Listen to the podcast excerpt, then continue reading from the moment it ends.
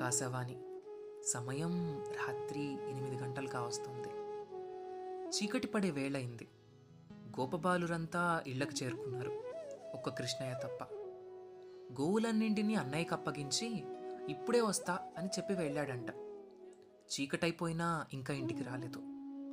బృందావన వాసులంతా ఎవరి పనుల్లో వారున్నారు? కిష్టైదేముంది వచ్చేస్తాడులే అని వదిలేశారందరూ. ఓ ఇద్దరు తప్ప.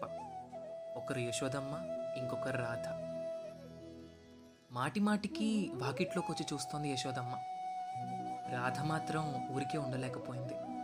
ఒంటరిగా అడవి వైపు పరుగు తీసింది. ఆ సుతిమెత్తని పాదాలు రాళ్ళు ముళ్ళు తగిలి కందిపోతున్నాయి. ఆగమన్నట్టు పమిటని పట్టుకు లాగింది ఓ రేగి చెట్టు. విసురుగా విడిపించుకొని పరుగు తీసింది. కురులు చెదిరిపోయాయి. శ్వాస వేగం పెరిగింది. అంతలో ఎక్కడో లీలగా కనపడ్డాడు కృష్ణయ్య. పరుగు వేగాన్ని పెంచి ఆయన ఎదురుగా వచ్చి ఆగలేక ఆయన మీదకు వాలిపోయింది రాధ. అయోమయంగా రాధ వైపు చూశాడు కృష్ణయ్య. పక్కనే ఉన్న రాతి మీద రాధను కూర్చోబెట్టి ఆమె కురులను సరిచేశాడు. అంతలో కన్నయ్య చూపు రాధ పాదాలపైన పడింది. నల్లతుమ్మ ముల్లొకటి పాదంలోకి గుచ్చుకుపోయింది.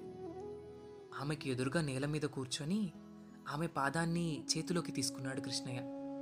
వారిస్తున్నట్టు వెనక్కి లాక్కోబోయింది రాధ. గట్టిగా పాదాన్ని లాక్కొని ఒడిలో పెట్టుకొని మెల్లగా నిమురుతూ ఆ ముళ్ళుని ఒక్కసారిగా తీసేశాడు కృష్ణయ్య.